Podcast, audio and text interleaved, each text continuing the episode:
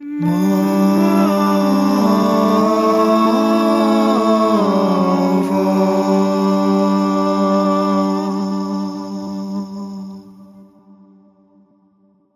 خانواده های خوشبخت همه مثل هم اما برای کاملی شوربخت کتاب را چند متر به دل در دیگر به سمت جنوب غربی علیه کمرهای با تمام علیه شبهای سمت سرد. علیه باقی آدم ها که سالم بودند.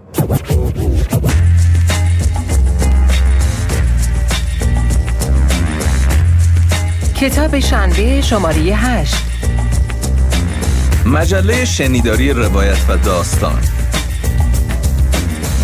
سلام. اینجا در جغرافیای داستان پرسه می‌زنیم. و این شماره روایت هایی از روزگار اوسیان در سالهای طلایی دهه هفتاد میلادی. سال پیش همین موقع ها بود که تصمیم گرفتیم کتاب شنبه رو شروع کنیم. یادش بخیر. خب الان یه معما دیگه به عدد اضافه شد. چی؟ نه شماره در اومده. خب. ولی این هشتمیه. با اینکه یه یه سالی هم گذشته اگه حساب کنی ماهیانه یه شماره اومده باشه بیرون البته دوازده تا شماره اومده باشه بیرون دیگه. مثل اینکه در جریان نیستی. خب یه چند ماهی منتشر نشده بودیم. آه بله. بعدش هم که ورود طوفانی منو داشتیم. البته صندلی که روش نشستی صندلی خودشیفته هاست مثل اینکه؟ برای چی؟ آخه قبلا هم همین مشکل رو داشتیم. درست.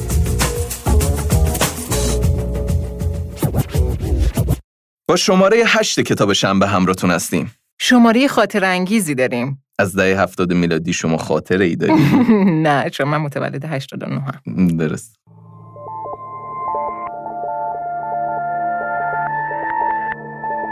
از استودیو خورشید ماهابا صدای ما رو میشنوید. و تمام شماره های ما رو می‌تونید روی پادگیرهای Castbox، Apple Podcast و Google Podcast بشنوید. روی پلتفرم هم که به صورت رایگان هستیم. در این شماره من اشکان شهریاری. همراه من پروین دشتی. شماره هشت کتاب شنبه رو برای شما اجرا می‌کنیم. صدا بردار، editor و mix man خوب کتاب شنبه آرش افسانه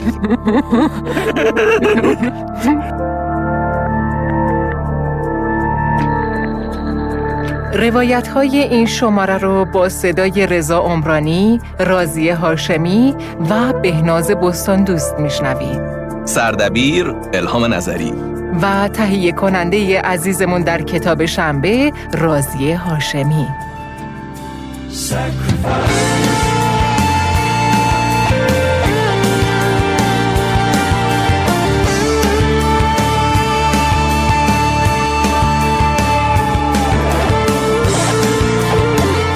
اینستاگرام کتاب شنبه هم فعاله می‌تونید ما رو در اونجا هم دنبال کنید و نظراتتون رو بهمون بگین گزارش رسیده که خیلی درخواست داشتن که بیشتر از من ویدیو داشته. باشیم توی پیج در جریانی نام بردن؟ بله گفتن صدا بردار مگه شما این؟ نه پس شما این خب ماهی که گذشت نمایش صوتی اتاق ورونیکا به کارگردانی رضا عمرانی از ماهاوا منتشر شد. با بازی بهناز بستان دوست، رضا عمرانی، تایماز رضوانی، نوتاش نیک نژاد و من. اه تو هم بودی؟ آه آره گفتم که سری قبلم گفتم. آقای لوین من دیشب اصلا نتونستم بخوابم. به تمام این اتفاقا مثل فیلم تو سرم میچرخید. هزار جور فکر و خیال کردم. امروز دیگه کارمون تموم میشه. اما اگه حالت خوب نیست می‌تونی بری. گرچه برام سخته که با این انگشتای دردناک تایپ کنم اما به هر حال می‌خوام امروز تا ماجراها و شخصیت ها هنوز تو فکرم تازن کارو به نتیجه برسه اینطور که ما متوجه شدیم شنونده های نمایش صوتی خیلی زیادن. بله بله. اتفاقا قصه خیلی پرتعلیقی داره اشکان. و خود نمایشنامه توی برادوی هم اجرا شده. ما این شماره می‌خوایم درباره دهه هفتاد میلادی حرف بزنیم و اتاق ورونیکا محصول دهه هفتاد میلادیه. خشم آدم ها در اون دهه رو توی خودش داره. و حتی یکی از شخصیتاش خیلی از هیپی های اواخر دهه 60 اومده. نوتاش نیک نژاد نقشش رو بازی می‌کنه. خیلی خوب. بیا. 1928 1933 1931 1900 و- تمومش کنی بازی کسافتو اگه بخوای نوار چسب داریم. من, من جمعشون می‌کنم. آیرا لوین که نویسنده نمایشنامه است بچه روزماری رو هم نوشته که رومن پولانسکی از روش اقتباس خیلی معروف سینمایی داره با همین اسم. اسکار بهترین فیلمنامه اقتباسی رو هم برای این فیلم گرفت. بیشتر کارهای لوین درامهای روانکاوانه است. و نزدیک به فضای ذهنی پولانسکی.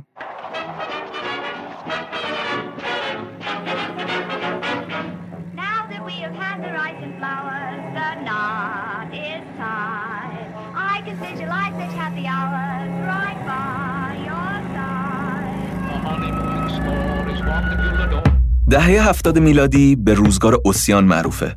میشه گفت دهه انقلاب هاست.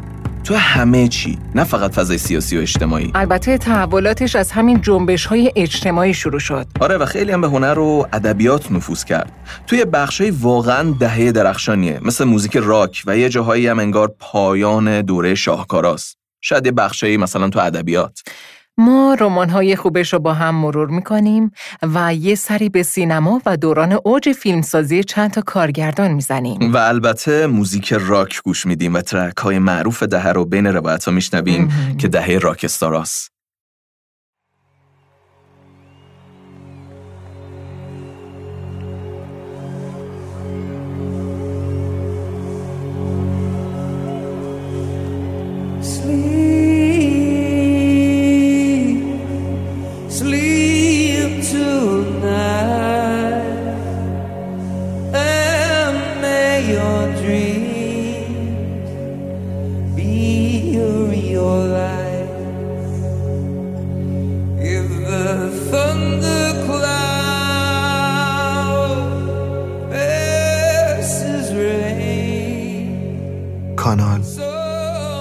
پر از جسد بود. اکنون که این جملات را می نویسم به یاد تاس کبابی می افتم که زیادی گوش داشته باشد. قسمت هایی از هر جسد روی اجساد دیگر قرار داشت.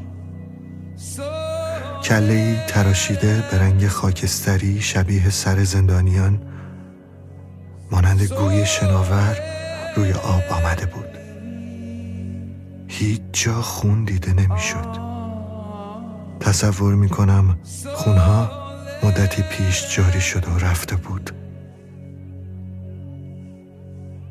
نمی‌دانم چند نفر بودند. حتما هنگام بازگشت از دو سوزی را آتش طرفین گرفتار شده بودند. گمان می کنم همه افرادی که در آن لحظه لب کانال ایستاده بودند فکر می کردن پس چرا ما تلافی نکنیم چشمانم را از آن منظره برداشتم.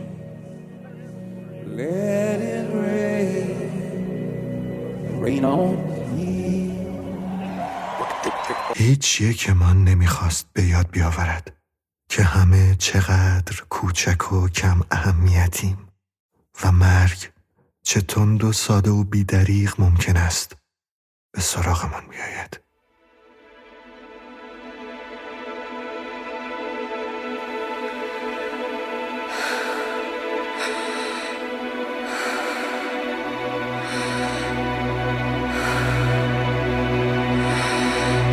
این آخریا با ناامیدی متوجه شده که گذشته داره پیوسته کمرنگ و کمرنگ در میشه. تنها چیزی که از شوهرش براش مونده عکس گذرنامه اونه. عکسای دیگه تو آپارتمان توقیف شدهشون توی پراگ جا میمونه. عکس تمام رخ بدقیافه و بلبل گوش شوهرش رو نگاه می‌کنه. تصویر خوبی نیست. هر روز مدتی رو در نوعی از تمرین معنوی میگذره سعی می‌کنه شکل نیم رخ اون یک چهارم رخ اون و بعد یک هشتم رخ اون رو به یاد بیاره. خطوط بینی و چونه اون رو بررسی می‌کنه. و هر روز از جاهای گنگ تازه‌ای که حافظش تو تشخیص اونا لنگ میمونه وحشت می‌کنه.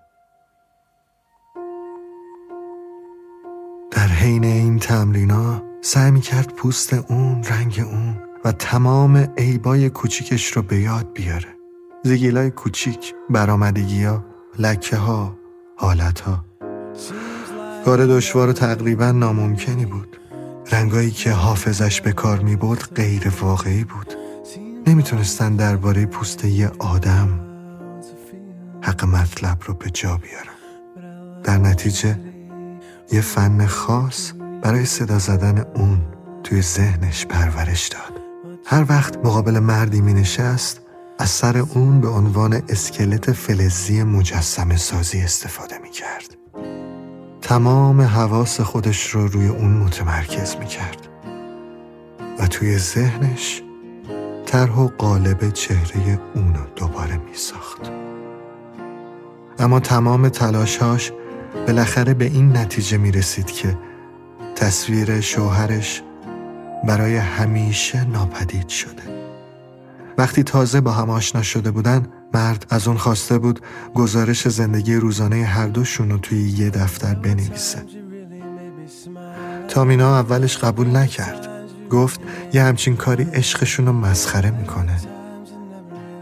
اون مرد و بیشتر از اون دوست داشت که بخواد قبول کنه.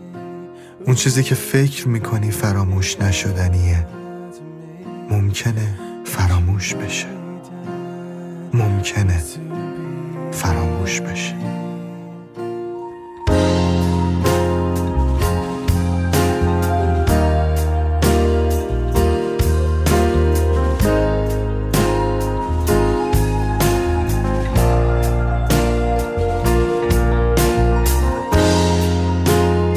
روایت های یاور پسو ich muss پیش.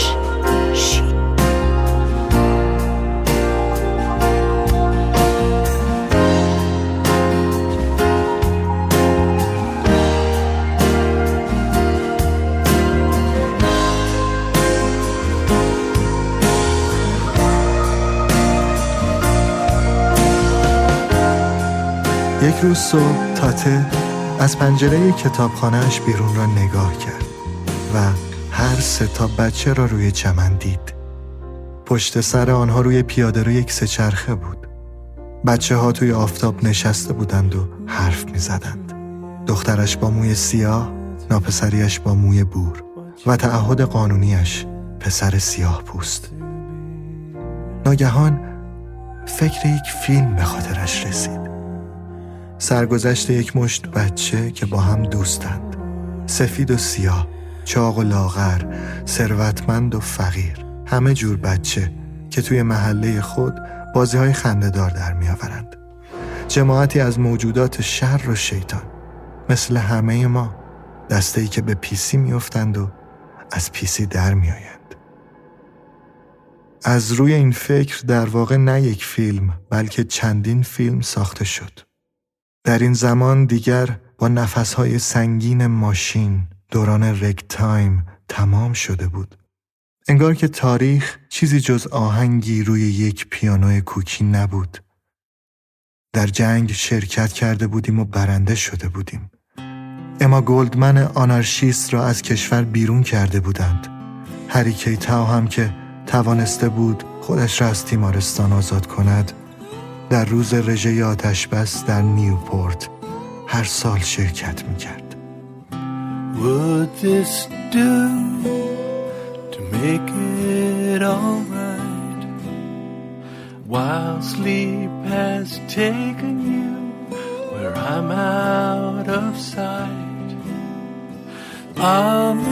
my getaway time on my own.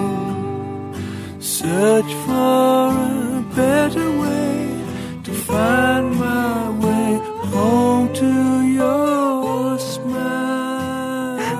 خب وقتی که سربازای رژیم دست نشونده آریووف برای بازداشت من به طرف خونم حرکت می‌کردن من توی بشکه آب داغ لمیده بودم و در حالی که افکارم به شدت متأثر از فضای استبدادی حاکم بر جامعه بود داشتم پشتم رو لیف می‌زدم که زنگ تلفن به صدا در اومد و یکی از عوامل نفوذی ما در نیروی پلیس خودفروخته ژنرال آریووف به من اطلاع داد که سربازای گارد ویژه آریووف تو راه خونم هستن و قصد بازداشتم رو دارن. با شتاب از بشکه آب پریدم بیرون و با اینکه پام روی قالب صابون سر خورد و باعث شد کله پاشم اما خودم رو نباختم برهنه زخمی زردیده اما خستگی ناپذیر و سربلند پشت اسبم پریدم و به تاخت حرکت کردم.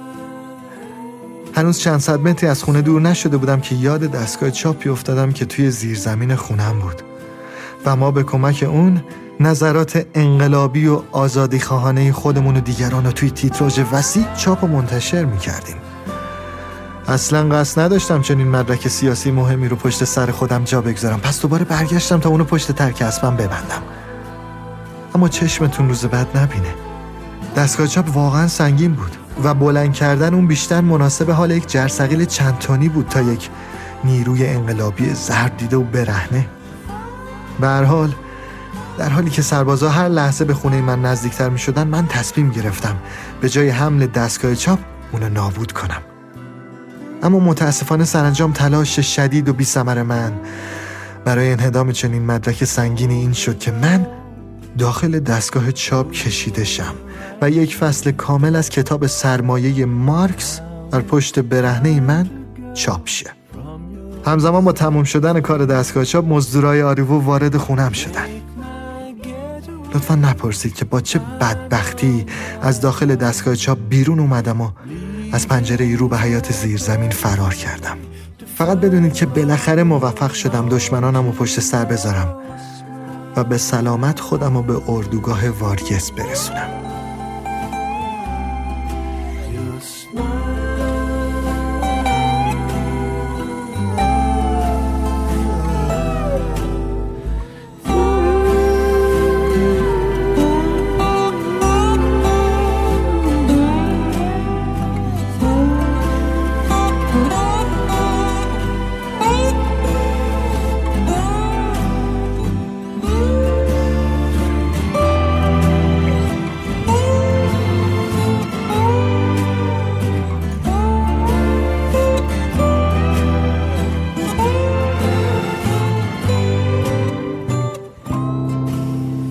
نمیشه از دهه هفتاد گفت ولی رجوعی به اتفاقات قبل از شروع این دهه نکرد. اصلا یه جورایی دهه هفتاد ادامه اتفاقات دهه شست میلادی که تقیان یا اون انرژی نهفتش به اوج رسید. سال 1955 یه اتفاق خیلی تلخ توی جهان میافته که تا نیمه دهه هفتاد ادامه داره. اتفاقی که تمام جنبش های دهه های بعد و همه تحولات فرهنگی و هنری و ادبی به این اتفاق وصل میشن و میشه گفت محبوبیت موزیک راک هم ریشه توی همین اتفاق داره. یعنی شروع جنگ ویتنام. اون دوران آمریکا از نفوذ کمونیسم خیلی میترسید که خب تو شماره قبل درباره همین ترس که باعث به وجود اومدن کودتای 28 مرداد توی ایران شدم حرف زدیم. ویتنام به دو بخش شمالی و جنوبی تقسیم شده بود. ویتنام شمالی یه حکومت کمونیستی داشت و کشورهای بلوک شرق هم ازش حمایت می‌کردن. می‌خواست با این حمایت ویتنام جنوبی رو هم تحت تسلط خودش در بیاره. آمریکا وقتی این وضعیت رو می‌بینه تصمیم می‌گیره با ویتنام جنوبی متحد شه و جنگ آمریکا و ویتنام جنوبی علیه حکومت کمونیستی ویتنام شمالی شروع میشه. البته یه بهونه‌ای برای شروع این جنگ داشتن. اینکه ریچارد نیکسون رئیس جمهور وقت آمریکا ادعا کرده بود افراد وابسته به ویتنام شمالی با قایق‌های انفجاری به کشتی‌های آمریکایی حمله کردند. این رو بهونه‌ای برای ترس از نفوذ کمونیسم کرد و جنگ شروع شد. این جنگ که 20 سال طول کشید و تمام دهه 60 و 70 ادامه داشت، تأثیر خیلی زیادی روی ادبیات آمریکا گذاشت که حتی جنگ‌های داخلی و یا جنگ دوم جهانی هم این تأثیر رو نداشت. تلفات جنگ خیلی زیاد بود و هر دو طرف به وحشیانه ترین جنایت ها دست زدند طوری که هیچ کدوم به اسرای همم رحم نکردند. یه نیروهای توی ویتنام بودن به اسم ویت کنگ که یه گروه مردمی بودن با اعتقادات خیلی خشک کمونیستی و معروف بودن که شبیه ارواح می جنگن. اینطوری آموزش دیده بودن که یه دفعه ظاهر می شدن، دست به قتل عام می زدن و در کسری از ثانیه غیب می شدن. ویت کنگا کار رو برای آمریکایی‌ها خیلی سخت کردن و برای همین آمریکا تمام جووناشو مجبور کرد که به نیروهای ارتش ملحق شن و همه رو به جنگ میفرستاد تا بتونه در برابر ویتنام دووم بیاره. و چون شرایط جغرافیایی ویتنام جوری نبود که بشه با حملات هوایی به جنگ ادامه داد، مجبور بودن فقط توی روستاهای جنگلی جنگ رو پیش ببرن. توی بیشتر فیلم هایی که از این اتفاق ساخته شده همین تصاویر هست. سربازها فقط توی جنگل دارن مبارزه می‌کنن. از جنگ ویتنام به باطلاق و جهنم سربازان آمریکایی هم اسم می‌برن. آمریکا خیلی نیرو توی ویتنام از دست داد اونقدری که افسردگی و ناامیدی در سالهای جنگ بین مردها خیلی زیاد شد و حتی جرأت فرار هم نداشتند. آمریکایی ها روستایی های ویتنام رو به ارتش سرخ تشبیه کرده بودند. نوع جنگیدنشون با همین سربازهای کشورهای دیگه فرق داشت. این جنگ تو سالهای رونق تلویزیون و رادیو اتفاق افتاد. خصوصا دهه هفتاد. به خاطر همین مردم می‌تونستن از تلویزیوناشون جنگ رو دنبال کنن. این یکی از تراژدی های این جنگ بود برای اینکه خشونت رو بست و گسترش می‌داد و دیدن تصاویر جنگ رو که تا قبل از اون انقدر دم دست نبود به خونه های مردم آورده بود.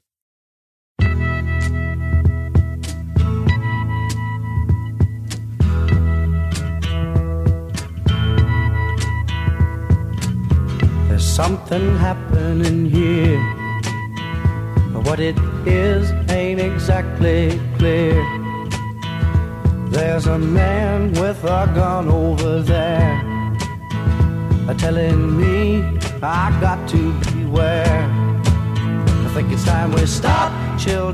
وقتی جنگ طول کشید و به دهه هفتاد رسید نسل جدید شروع به فرار کرد که به جنگ فرستاده نشه یک گزارشی سال 1988 وقتی 13 سال از پایان جنگ گذشته بود منتشر شد که یه افشاگری بود درباره اینکه نیروهای آمریکایی طی یک عملیات تمام فراری ها رو گرفتن و با گاز شیمیایی کشتن.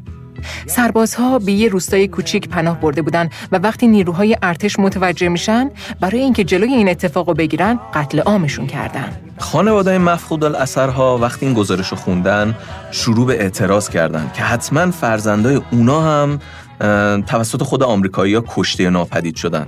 اما چون جنگ توی جنگل ها و بین روستاها اتفاق افتاده بود تلفات و گم شده ها خیلی زیاد بود. اول ژانویه 1968 ویتنام شمالی یه حمله بسیار بد به ویتنام جنوبی کرد و نیروهای آمریکایی در واقع غافلگیر شدند. 16 مارس همون سال آمریکا برای جبران قتل عام مایلای رو انجام داد. به سربازای آمریکایی گفته شد تمام ساکنان روستای ساحلی ویتکونگن و باید کل روستا نابود شه. این حمله وقتی تموم شد که یکی از بالگردهای آمریکایی بین سربازان خودی پایین اومد و تهدید کرد اگر به این کشتار ادامه بدن نیروهای خودی رو به رگبار میبنده. اونجا بود که آمریکا عقب نشینی کرد. در اون روز 500 غیر نظامی قتل عام شدن و یه جمله معروفی درباره این اتفاق وجود داره. اینکه در اون روز شاهدان بیشتر از اینکه بتونن به یاد بیارن دیدن. ترور کندی سال 1963 آتیش جنگ ویتنام رو بیشتر کرد. کندی مخالف این جنگ بود و با ترورش در واقع یه راهی برای ادامه این نبرد باز شده بود. داستان فرانکلین 124 از کیت ویلهلم ماجرای همین قتل عام مایلایه. توی این جنگ مردم برای اولین بار خشونت اوریان رو شاهد بودن و این به صورت مداوم داشت اتفاق میافتاد. اینکه چرا به این جنگ اشاره کردیم برای اینه که تمام جنبش های دهه هفتاد و اتفاقاتش رو همین جنگ رقم زد.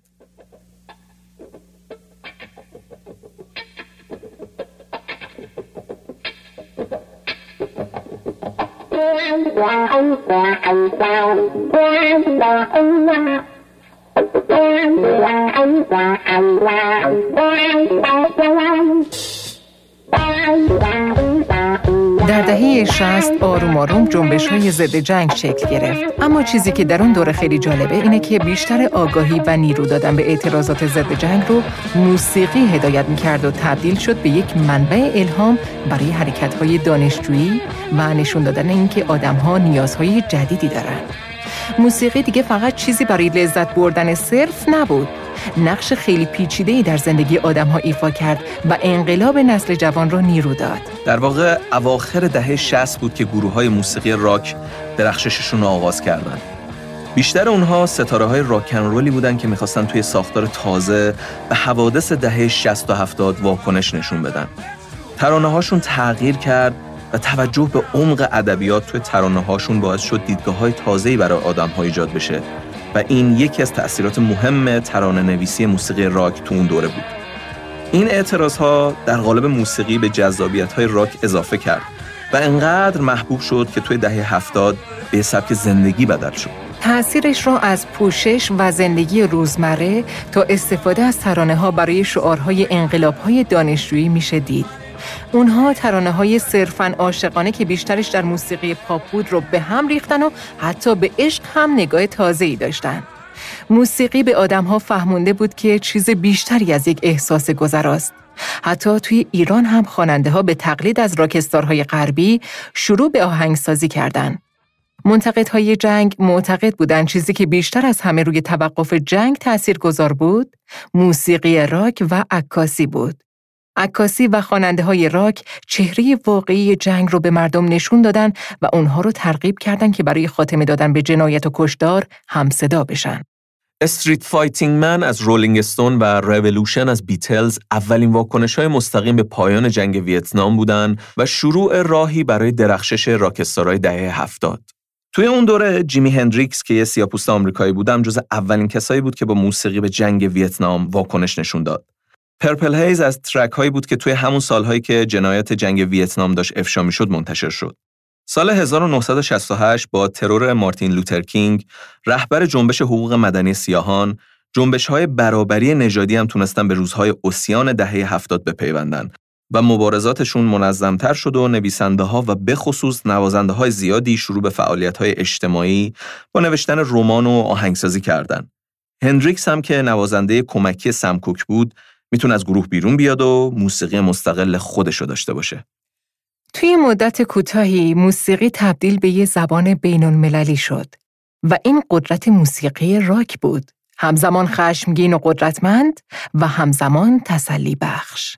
ادبیات ترانه‌هاش به مفاهیم عمیق‌تری اشاره می‌کرد و لذت و هیجانی توی خودش داشت که تبدیل به راهی برای گریز از روزهای تلخ هم شد. اونقدر که هر موزیک جدید در ماهای ابتدایی انتشارش به بیشترین بازدید و فروش می رسید.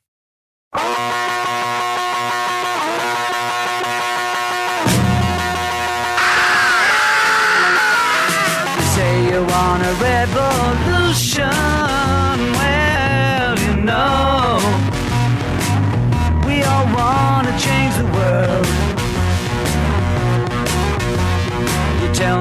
it's evolution. Well, you know, we all want to change the world. ولی مگه میشه تو این دهه دو تا از مهمترین گروه های راک رو نادیده گرفت پینک فلوید و گروه Queen پینک فلوید اواخر دهه 60 کارشون رو شروع کردن و البته قبلش با عنوان دیگه ای کار می‌کردن. آره اولش چهار نفر دانشجو دانشگاه پلی‌تکنیک بودن که بعد از شهرت نسبیشون اسم دو تا از نوازنده های محبوب بلوز رو با هم ترکیب کردن و روی گروهشون گذاشتن. فلوید کانسیل و پینک اندرسون. درخشش پینک فلوید در واقع توی دهه هفتاد بود. آلبوم The Dark Side of the Moon سال 73 و انیمال سال 77 موفقیت خیلی بزرگی براشون داشت. انیمال رو هم بر اساس قلعه حیوانات جورج اورول کار کردن. این موفقیت توی سالهای پایانی دهه با آلبوم معروف دوال کامل شد. ترک های معروف کامفتبلی نام، هیو و دوال توی همین آلبومه که بخشایش رو هم بین روایتامون شنیدیم.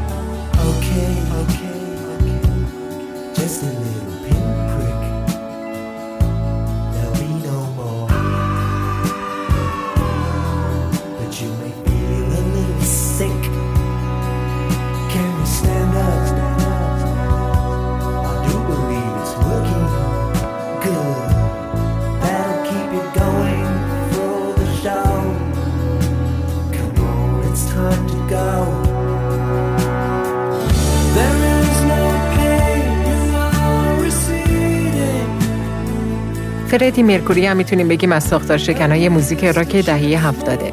دقیقا مهمترین آهنگاش توی همین دهه منتشر شد و بیشترین بار اتفاقات دهه هفتاد رو میشه تو آلبوماش دید. جایگاه موسیقی راک توی این دهه انقدر قدرت پیدا کرده بود که وقتی کوین کار رو کمی نزدیک به سبک پاپ اجرا می کرد و نقدای خیلی تندی مواجه می شد یه فیلمی هم سال 2018 از روی زندگیش ساخته شد نمی‌دونم دیدیش نه. هم آره هم نه. یعنی گذاشتم ببینمش یه ده دقیقه که گذشت خوشم نیامد و دیگه ندیدمش. منتقدین زیادی هم داشت فیلم اما فکر کنم قبلا هم درباره زندگیش فیلم ساخته شده. عنوان فیلم هم عنوان یکی از معروف ترین ترانه هاشه. بوهیمیان رپسودی دقیقا نیمه دهه هفتادم منتشر شد. سالهای آخر دهه هفتاد محبوبیت کوین به قدری بود که توی همه کنسرتاش مردم تا رسیدنش روی سن اون ریتم اول موزیک وی ویل راک رو با ضربات پا و دستشون اجرا می‌کردن. اون دون دون دون دون معروفه. آره. توی فیلم هم هستش. پرکارترین دهه زندگیش بود دهه هفتاد در واقع و هر سال یه آلبوم منتشر می‌کرد. You. Got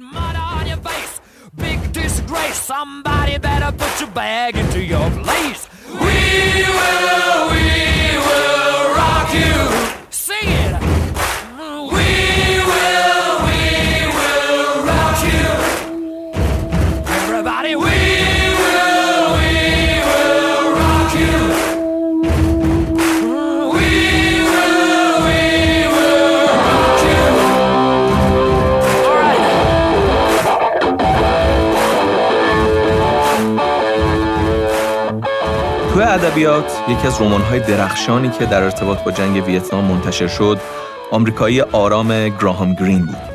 گرین عمر طولانی داشت و تقریبا تمام قرن بیستم رو با همه اتفاقاتش دید.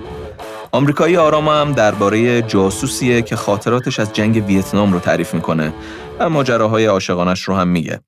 توی رمان حدود دوازده صفحه است که درباره انفجار کانال صحبت میشه.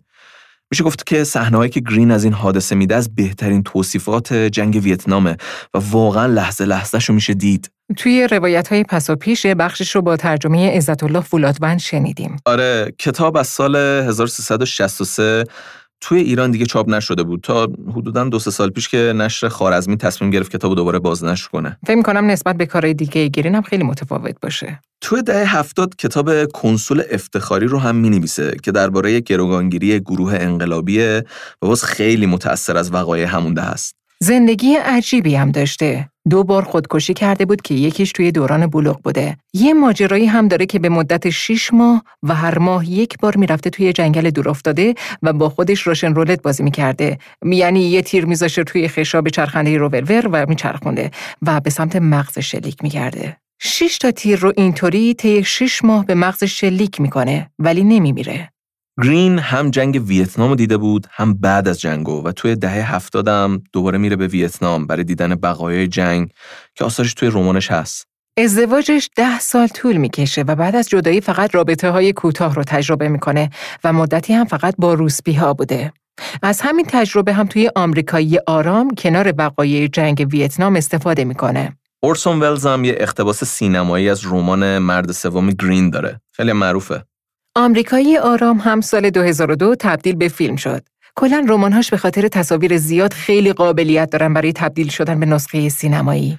پروین در جریانی که نمایش کوتاه بلونه به کارگردانی رضا عمرانی قبلا از ماوا منتشر بله، شده بله. اتفاقا نویسندش هم همین گرام گرینه دیگه دو تا شخصیت هم داره نمایش که هر جفتش رو رضا عمرانی خودش بازی می‌کنه. دقیقا سه تا نمایشنامه هم از دیوید ریب اون سالها نوشته میشه بعد از جنگ ویتنام خاطر نویسی و روزنامه نگاری رشد خیلی زیادی کرد دیوید ریب هم نمایشنامش بر اساس خاطرات جنگ ویتنامه و یه سگانه است که به سگانه ویتنام معروفه درباره خانواده هایی که خیلی آروم داشتن زندگیشون رو می‌کردن اما سایه جنگ که روی کشور میفته همه چیزو خراب می‌کنه یه اتفاق تلخی هم توی جنگ میافتاده. اینکه سربازهای آمریکایی برای فرار از ترس کشته شدن توی جنگ خودکشی می‌کردن. یعنی برای فرار از مرگ به سمتش می‌رفتن. سگانه ریب درباره همین اتفاق هم است. تیم اوبرایان هم داستان نویس جنگ ویتنامه. خودش توی جنگ ویتنام برای آمریکا جنگیده بود و روزنامه نگاری کرده بود. آنچه با خود حمل می کردن که نشر ققنوس منتشر کردم رومانیه درباره جنگ ویتنام. فیلم راننده تاکسی مارتین اسکورسیزی هم که محصول دهه هفتاده باز یه اثره که از همین جنگ ویتنام ایده شروع شده. تراویس که رابرت دنیرو بازیش می‌کنه یکی از سربازهای بازمونده از جنگ ویتنامه. یا پرواز بر فراز آشیانه فاخته هم دقیقا توی سالی که جنگ ویتنام تموم میشه ساخته شد یعنی 1975 همه اینها حال روحی آدمهای دوران جنگ رو روایت می‌کنن یه فیلم خیلی خوب دیگه هم از سام پکینپا اون سالها ساخته میشه و محصول همین خشونت های این دهه و جنگه. سگای پوشالی هم یه ساختار شکنی عجیب توی سینما به وجود آورد. داستین هافمن هم بازیگر اصلیشه. سه تا فیلم خیلی خوب دیگه هم از این جنگ ساخته میشه که موسیقیاشون و گروه راک ساختن و ما بین روایت هامون میشنویمشون. اینک آخر و زمان کاپولا، جوخی الیورستون و قلاف تمام فلزی کوبریک. پدرخوانده یکم مسئول دهه هفتاد دیگه. فکر می‌کنم دوران سینما و موسیقی کلا این دهه. ادبیات هم یکم به سمت شکستن ساختار برای خلق آثار پست مدرن رفت. مهمترین کار این دهه هم فکر می‌کنم رک تایم دکتروف باشه. یه اثر پست مدرن که چند داستان رو در هم ادغام کرده. از شخصیت های واقعی و ترکیبشون با شخصیت های خیالی استفاده کرده و تأثیر مبارزات سیاه پوست ها و تبعیض نژادی دهه هفتاد هم کاملا توش مشخصه. با ترجمه خوب نجف دریابندری. توی مستند شنیداری نجف که از ماهاوا منتشر شدم داستان که چی شد که سراغ ترجمه این کتاب رفتم میگه.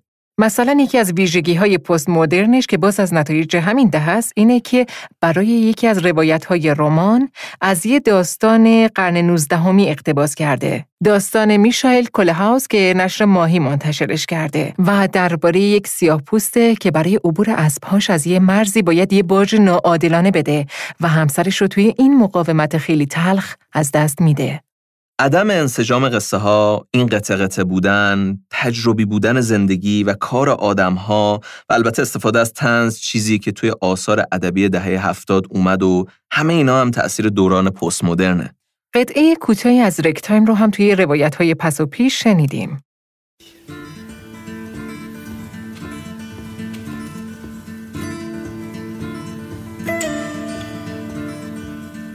La branche a cru dompter ses feuilles,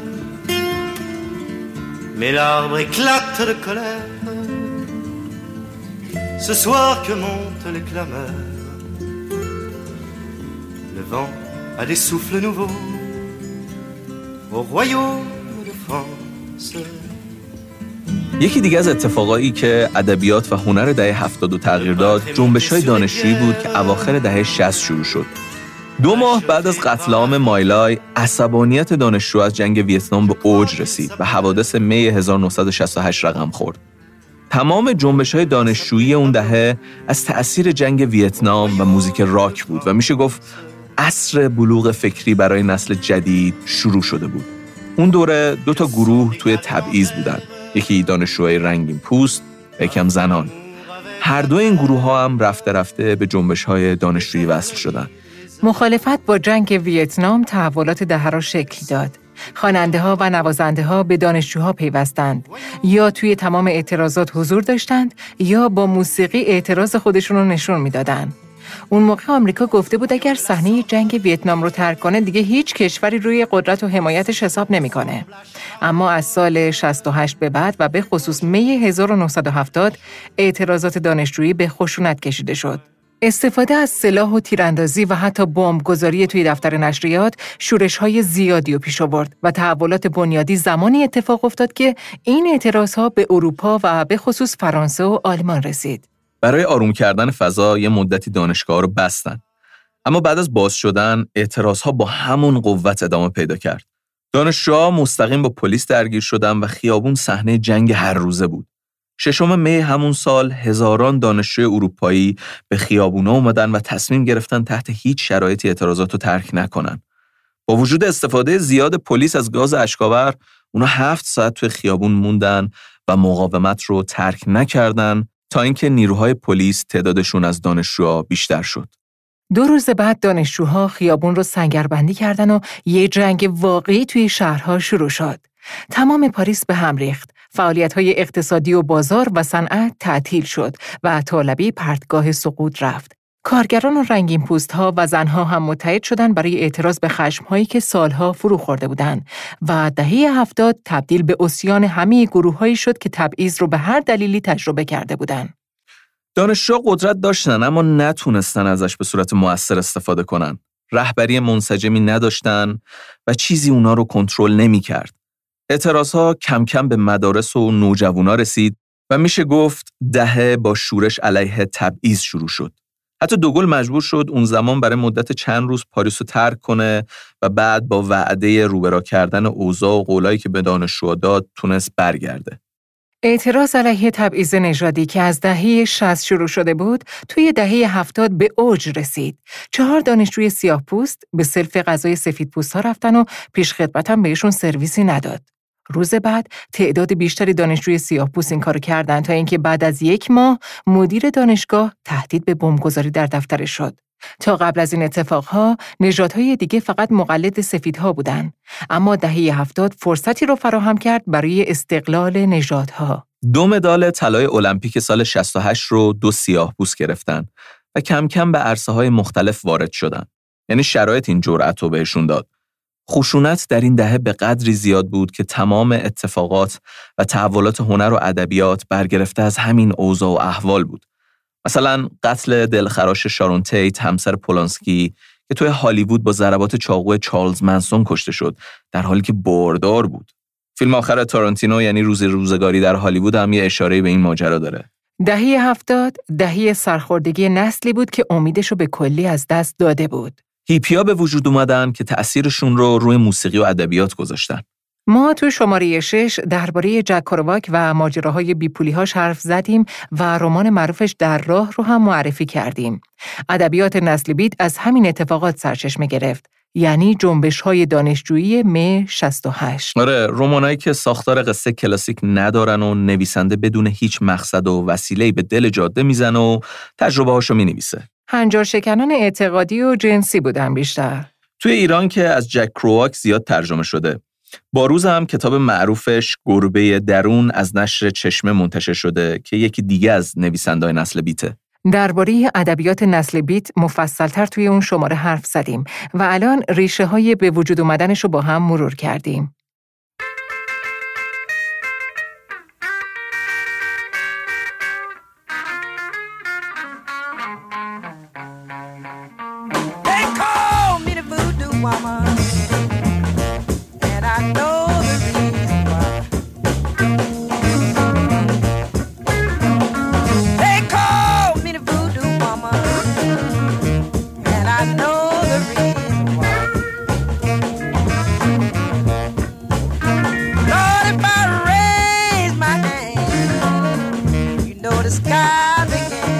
دو تا رمان مهم دیگه هم توی دهه هفتاد نوشته میشه و هر دو هم درباره بازتاب وقایای این دهه است و همینطور قطع وارگی دوران پست مدرن توی ادبیات رو دارن. یکی کتاب خنده و فراموشی میلان کندرا و یکی هم شهرهای نامرئی یا با یه ترجمه دیگه شهرهای ناپیدای ایتالو و کالوینو. کندرا مهاجر بوده و از جنگ فرار می‌کنه و به فرانسه میره. وقتی داشته وسیله‌هاش رو جمع می‌کرده برای اینکه بار سبکی داشته باشه فقط چند تا از کتاب‌های کتابخونه‌اش رو با خودش می‌بره. یکی از اونها سنتار جانابدایکه که با ترجمه سهیل سومی از نشر مروارید چاپ شده. کندرا این کتاب رو می‌خونه و اونقدر روش تأثیر می‌ذاره که کتاب خنده و فراموشی از تأثیر همین کتاب و مسائل سیاسی و اجتماعی دهه هفتاد نوشته میشه. یه بخشیش رو هم توی روایت های پس و پیش شنیدیم با هم. کندرا رابطه خیلی خوبی با پدرش داشت. برعکس کافکا که تو قسمت شیشم خیلی در موردش حرف زدیم.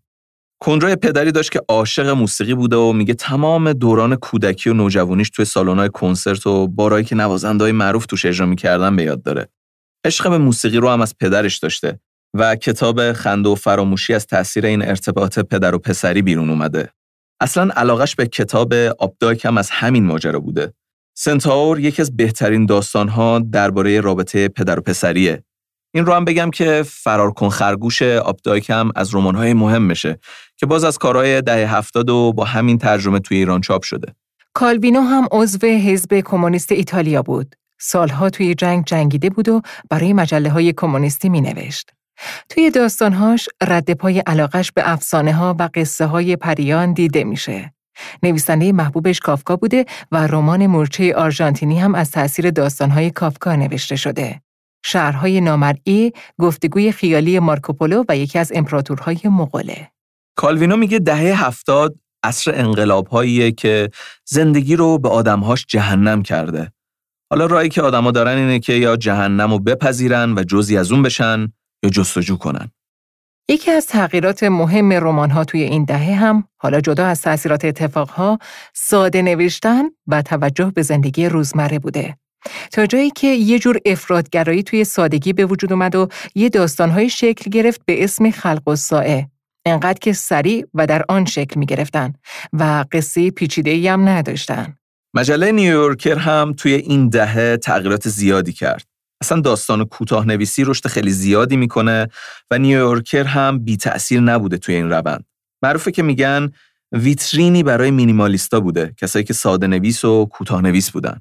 ولی الان بریم یک قطعی از کتاب اتاقی از آن خود ویرجینیا ولف رو با صدای رازی هاشمی و ترجمه سفورا نوربخش بشنویم که ربط داره به سومین اتفاق مهم دهه هفتاد و تغییر مسیرهای هنری و ادبیش.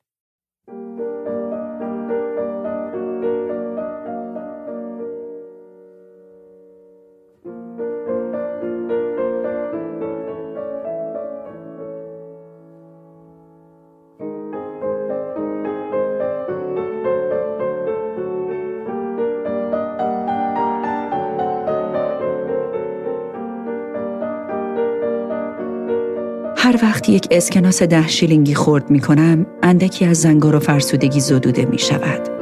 ترس و تلخ کامی از میان می رود. همانطور که پول خوردها را توی کیفم می ریختم خاطرات تلخان روزها را به یاد آوردم و فکر کردم به راستی جالب است که یک درآمد ثابت چه تغییری در روحی یادم به وجود می آورد. هیچ نیرویی در دنیا نمی تواند 500 پوندم را از من بگیرد. خوراک، مسکن و لباسم برای همیشه تامین است. بنابراین نه تنها تلاش و کار بلکه نفرت و تلخ کامی نیز به پایان می رسد لازم نیست از مردی متنفر باشم. او نمی تواند آسیبی به من برساند. لازم نیست تملق مردی را بگویم. او چیزی ندارد که به من بدهد. متوجه شدم رفته رفته موضع جدیدی نسبت به نیمه دیگر بشریت اتخاذ می کنم. متوجه شدم زندگی برای هر دو جنسیت طاقت فرسا و دشوار است. مبارزه همیشگی است.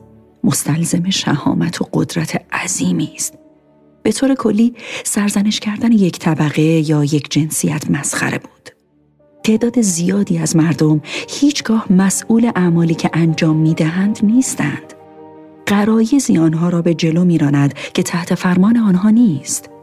آنها هم یعنی پدرسالارها و پروفسورها مشکلات بیپایانی داشتند. با موانع وحشتناکی مواجه بودند که میبایست از سر راه بر می داشتند. تحصیلات آنها از بعضی جهات همان قدر ناقص بود که تحصیلات من. همان قدر به آنها لطمه زده بود که به من. درست است آنها پول و قدرت داشتند اما تنها به بهای پرورش عقابی لاشخوری در سینه هایشان که تا ابد جگرشان را میدرید و به ریه هایشان چنگ میانداخت غریزه برای تصاحب کردن خشم برای به دست آوردن که آنها را وامی داشت تا ابد زمین ها و مایملک دیگران را طلب کنند. مرز و پرچم کشتی جنگی و گاز سمی بسازند و زندگی خود و فرزندانشان را فدا کنند. از زیر تاق دریا سالاران عبور کنید. یا از هر خیابانی که به توپ و یادبودهای جنگ مزین است و درباره افتخاری که در آن مکان گرامی می‌دارند تأمل کنید. یا در آفتاب بهاری به دلال سهام و وکیل دعاوی موفقی نگاه کنید که وارد ساختمانی می‌شوند تا پول در بیاورند. بیشتر و بیشتر در حالی که بی تردید سالی 500 پوند هم آدم را در آفتاب زنده نگه می دارد.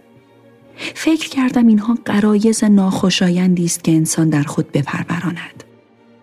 همانطور که به مجسمه دوک کمبریج نگاه می کردم به خصوص به پرهای کج کلاهش که دقت و تمرکزی نادر صرف آنها شده بود فکر کردم اینها محصول شرایط زندگی محصول فقدان تمدن است و زمانی که این مشکلات و موانع را درک کردم ترس و تلخ کامی به تدریج جای خود را به ترحم و مسامحه داد. و بعد طی یکی دو سال ترحم و مسامحه از میان رفت و رهایی بزرگ از راه رسید که آزادی فکر کردن درباره خود مسائل بود. مثلا آن ساختمان. از آن خوشم میآید یا نه؟ آن تابلو زیباست یا نه؟ آن کتاب به عقیده من کتاب خوبی است یا بد است غرق در این افکار و اندیشه ها راه خود را به سمت خانهام در کنار رودخانه پیدا کردم. چراغها روشن می شد و لندن در مقایسه با صبح دستخوش تغییر وصف ناپذیری شده بود. حتی به نظر می رسید که باد چون شلاقی به خانه ها تازیانه می‌زد و دیوارها را می لرزاند. اما در خیابان کوچک من زندگی جریان داشت.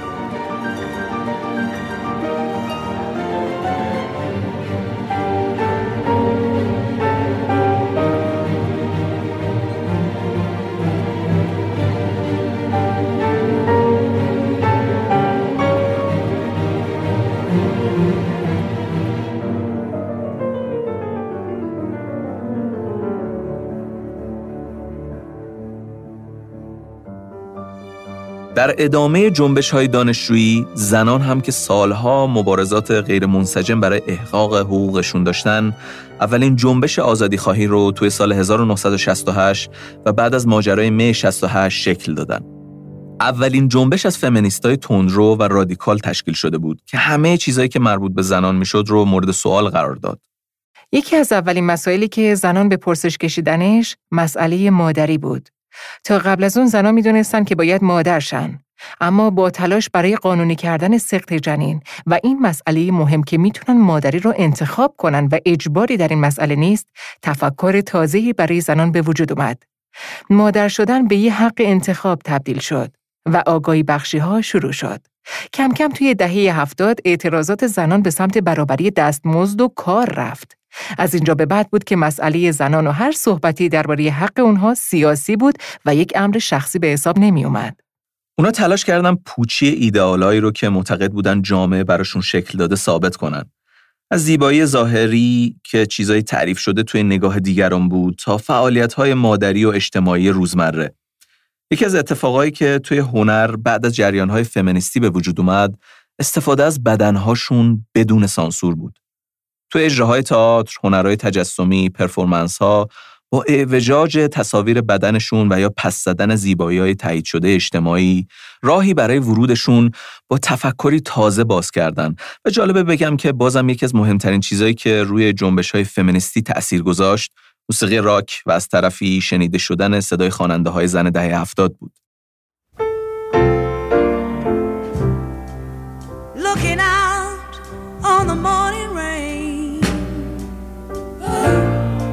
Used to feel so uninspired. And when I knew I had to face another day.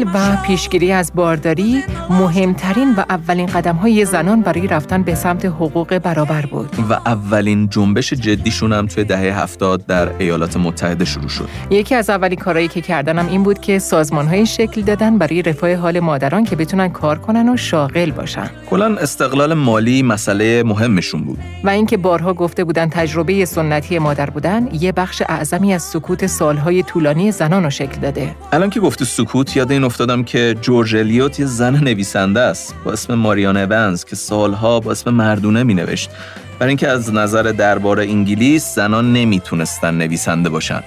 رمانای بی‌نظیر میدل مارچ و آدام بید با ترجمه رضا رضایی هم توی ایران ازش چاپ شده.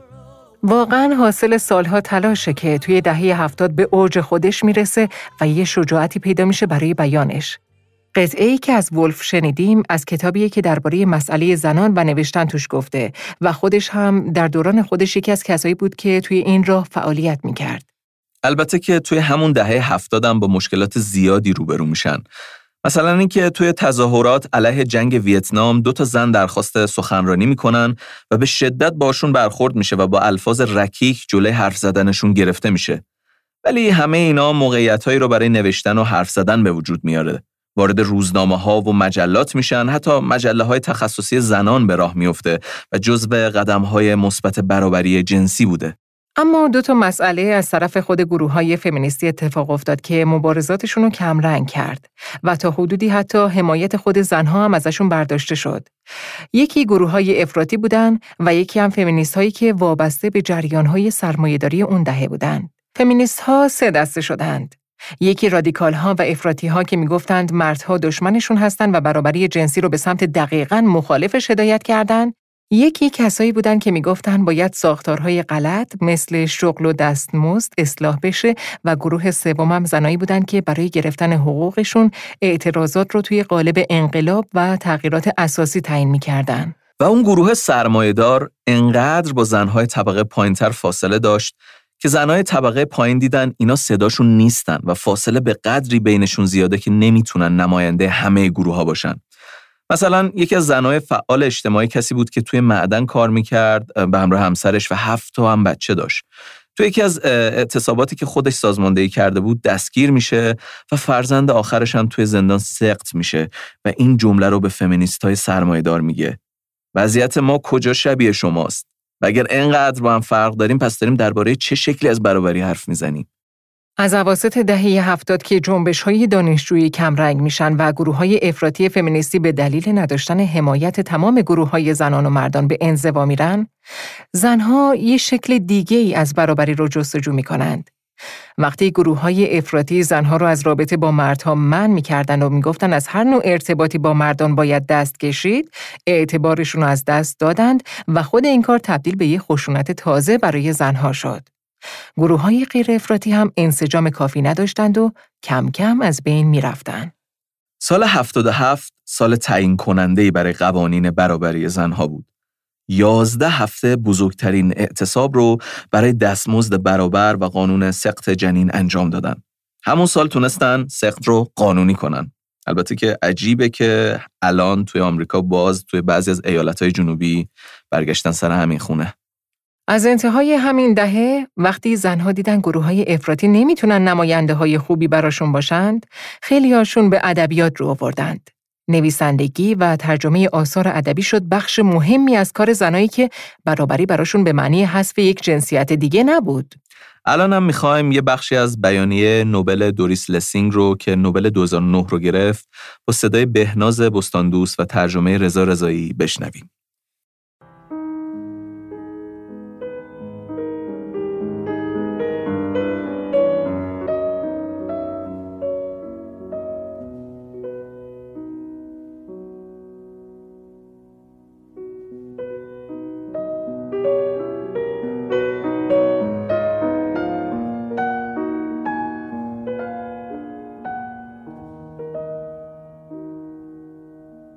آدمهای خسته و بیرمقی هستیم.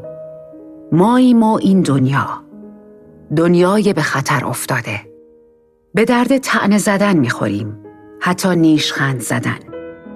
از بعضی الفاظ و ایده ها زیاد استفاده نمی کنیم بس که مستعمل شدند. اما شاید بخواهیم بعضی الفاظ را که توانشان را از دست داده اند احیا کنیم. ما گنجینه ای داریم. گنج ادبیات را داریم که قدمتش به زمان مصری ها، یونانی ها، رومی ها می رسد. آنجاست این ثروت ادبیات. و هر کس که بخت یارش باشد و به سراغ گنج بیاید دوباره و چند باره کشفش می کند. گنج. فرض کنید نبود. چه فقیر می شدیم چقدر توهی می بودیم. ما ارسیهی داریم از زبانها، شعرها، سرگذشتها. ارسیهی که هرگز به پایان نخواهد رسید. هست. همیشه هست. ارسیهی داریم از داستانها. قصه های داستانگویان قدیم که نام بعضی از آنها را می‌دانیم و نام بعضی دیگر را نمی‌دانیم. داستانگویان قدمتشان می‌رسد به می‌رسد به محوطه وسط جنگل که در آن آتش بزرگی روشن کردند و شمنهای کهن میرخسند و می‌خوانند. آخر ارسیه داستانهای ما از آتش شروع شده. از جادو، از دنیای ارواح. امروز هم همانجاست. از هر داستانگوی مدرنی که سوال کنید خواهد گفت همیشه لحظه ای هست که آتش به جانش میافتد. چیزی که دوست داریم اسمش را بگذاریم الهام و قدمتش برمیگردد به آغاز بنی آدم آتش یخ و بادهای عظیمی که به ما و دنیای ما شکل دادند داستانگو در عمق وجود تک تک ماست. داستان باف همیشه با ماست. فرض کنید دنیا تومه جنگ شده. روب و وحشتی که همه ما می توانیم به راحتی تجسمش کنیم. فرض کنید سیلاب در شهرهای ما به راه افتاده دریاها تغیان کردند. باز هم داستانگو حضور خواهد داشت. زیرا تخیل و خیال ماست که به ما شکل می دهد ما را نگه می دارد ما را خلق می کند چه بخواهیم چه نخواهیم. فرسوده می شویم جراحت می بینیم حتی نابود می شویم آن هنگام داستانهای ماست و آن داستانگو که ما را از نو خلق خواهند کرد. آن داستانگو آن رویا پرداز آن استور ساز بله اوست ققنوس ما برترین حالت هستی ما همان خلاق ترین حالت ما زن بینوایی که کورمال کورمال در میان گرد و غبار پیش می رود رویای درس خواندن بچه هایش را در سر می پرورد. آیا فکر می کنیم ما از او برتریم؟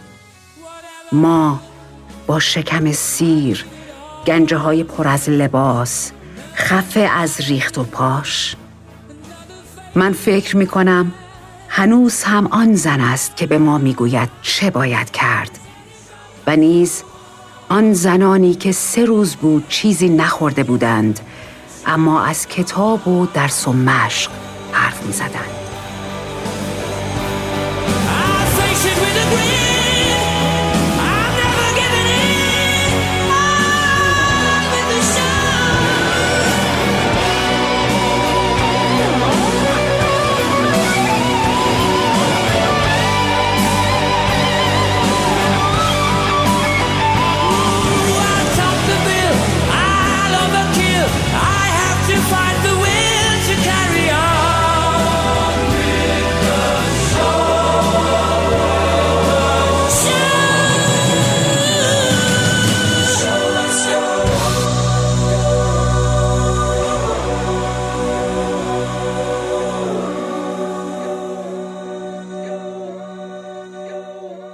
تونی موریسون اولین زن سیاه‌پوستی بود که موفق شد جایزه نوبل بگیره.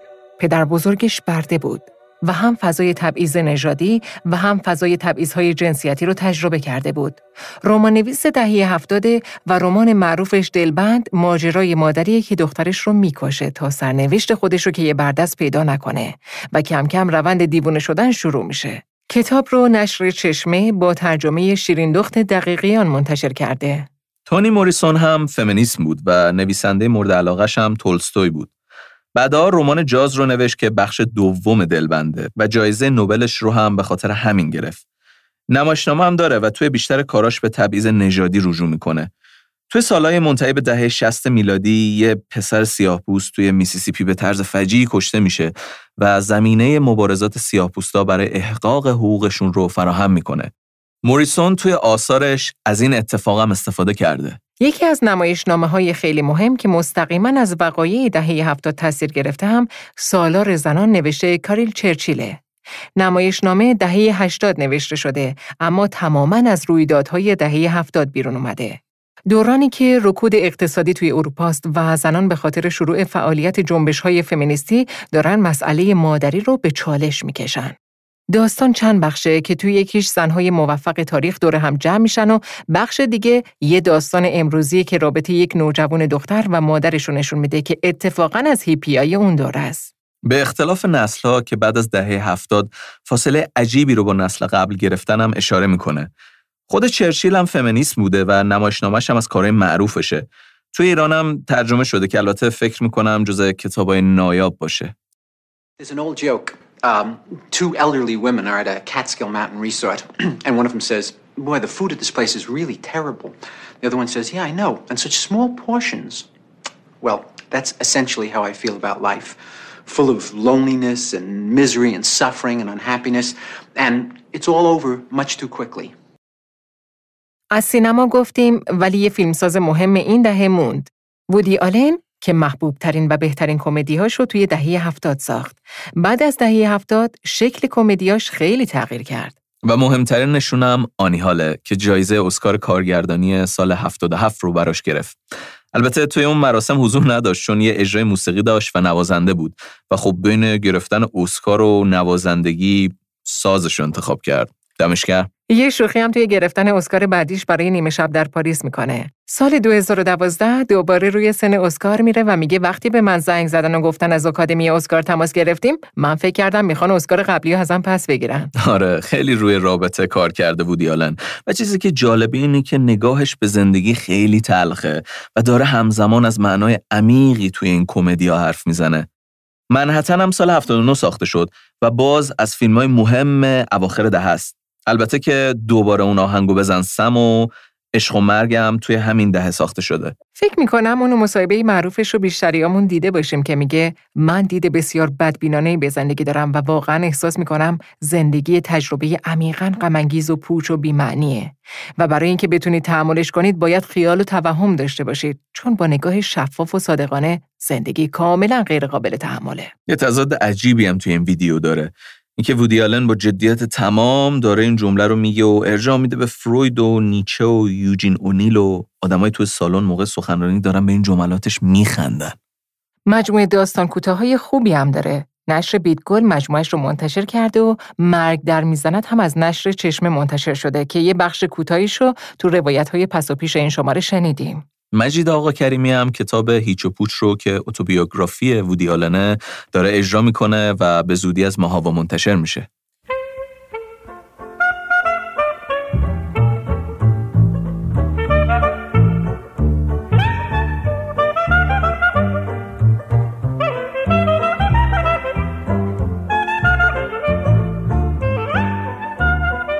بخش آخر این شماره ما ادامه روایت حسین پاکدل و جادوی کلماتی که درباره روزهای کودکی و نوجوانیش در اصفهان نوشته و همراهمون می‌کنه با اتفاقاتی که پیوندش رو با ادبیات و هنر محکم کرد.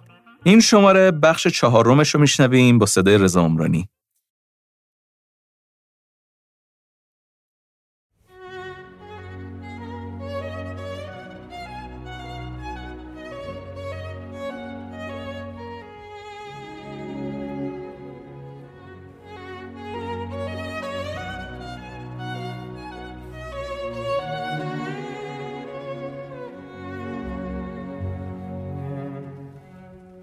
روزها، هفته ها، ماه و سالها مثل برق و باد از پی هم گذشت.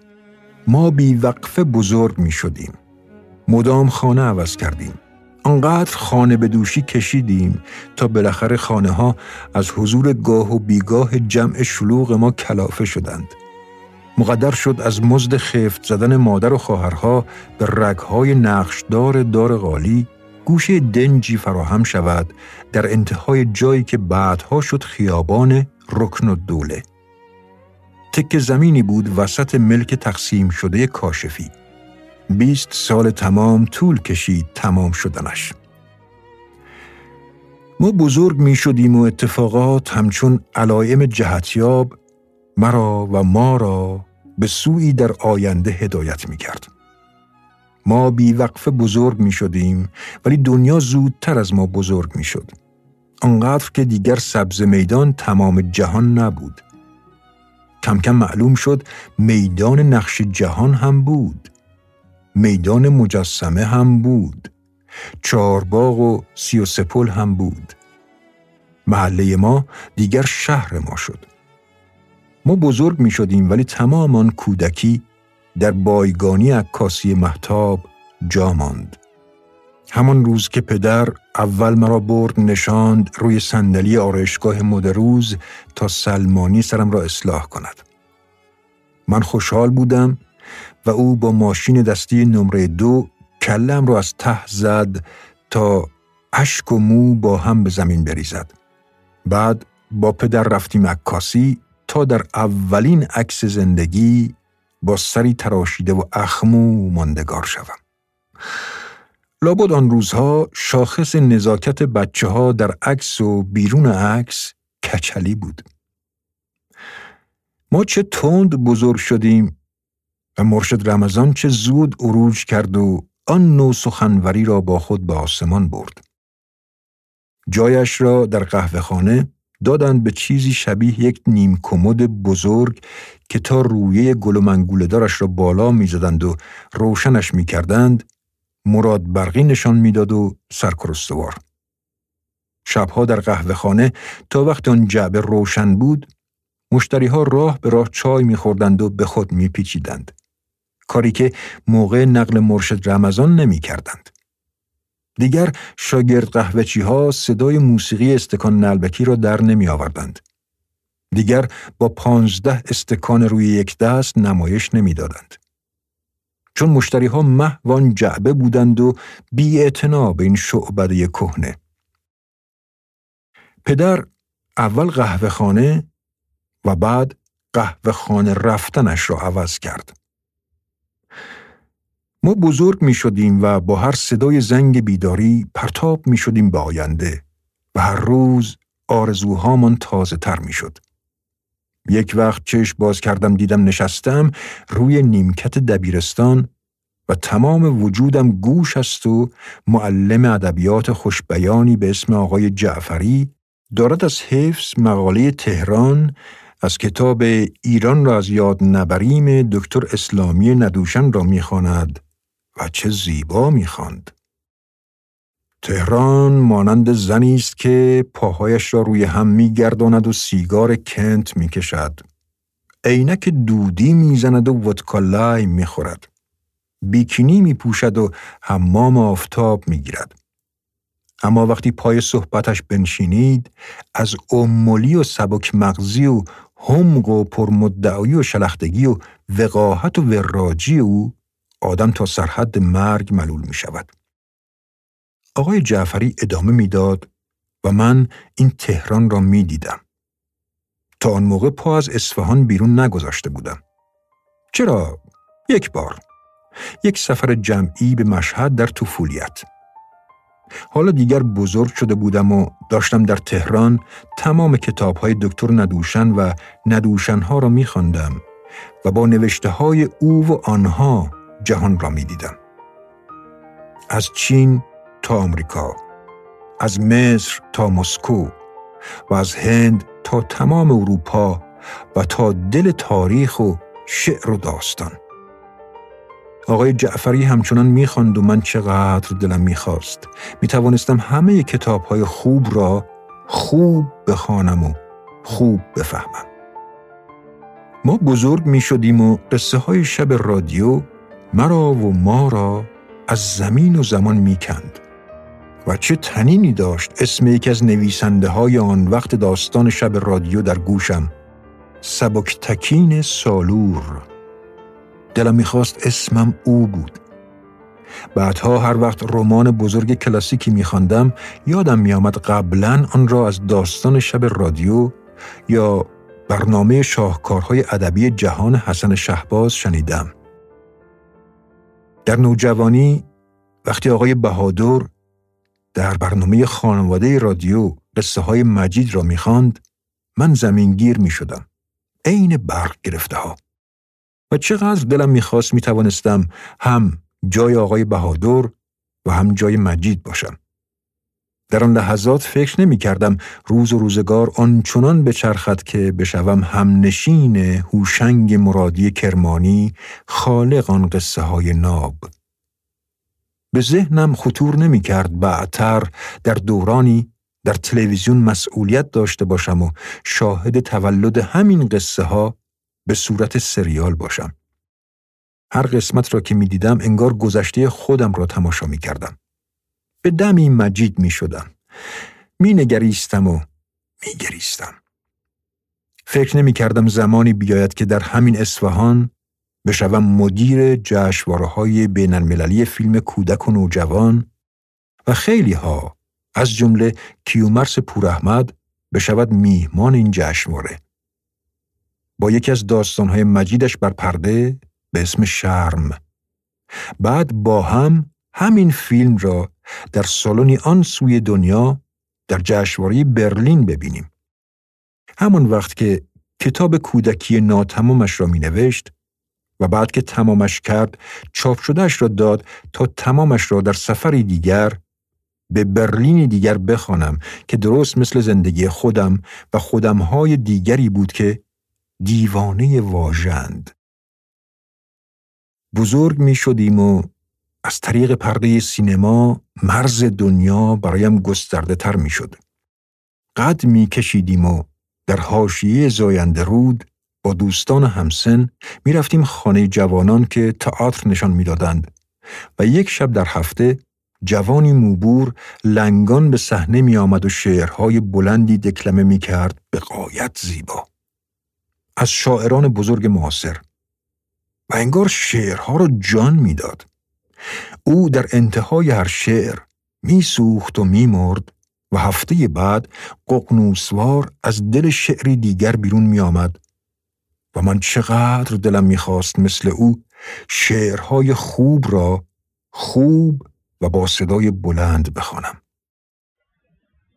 برگ سبز برنامه شماره دویست و شانزه چشم بکشا چشم بکشا که جلوه دلدار به تجلی از در و دیوار.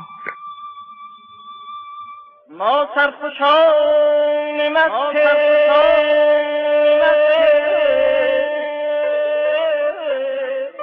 دل از دست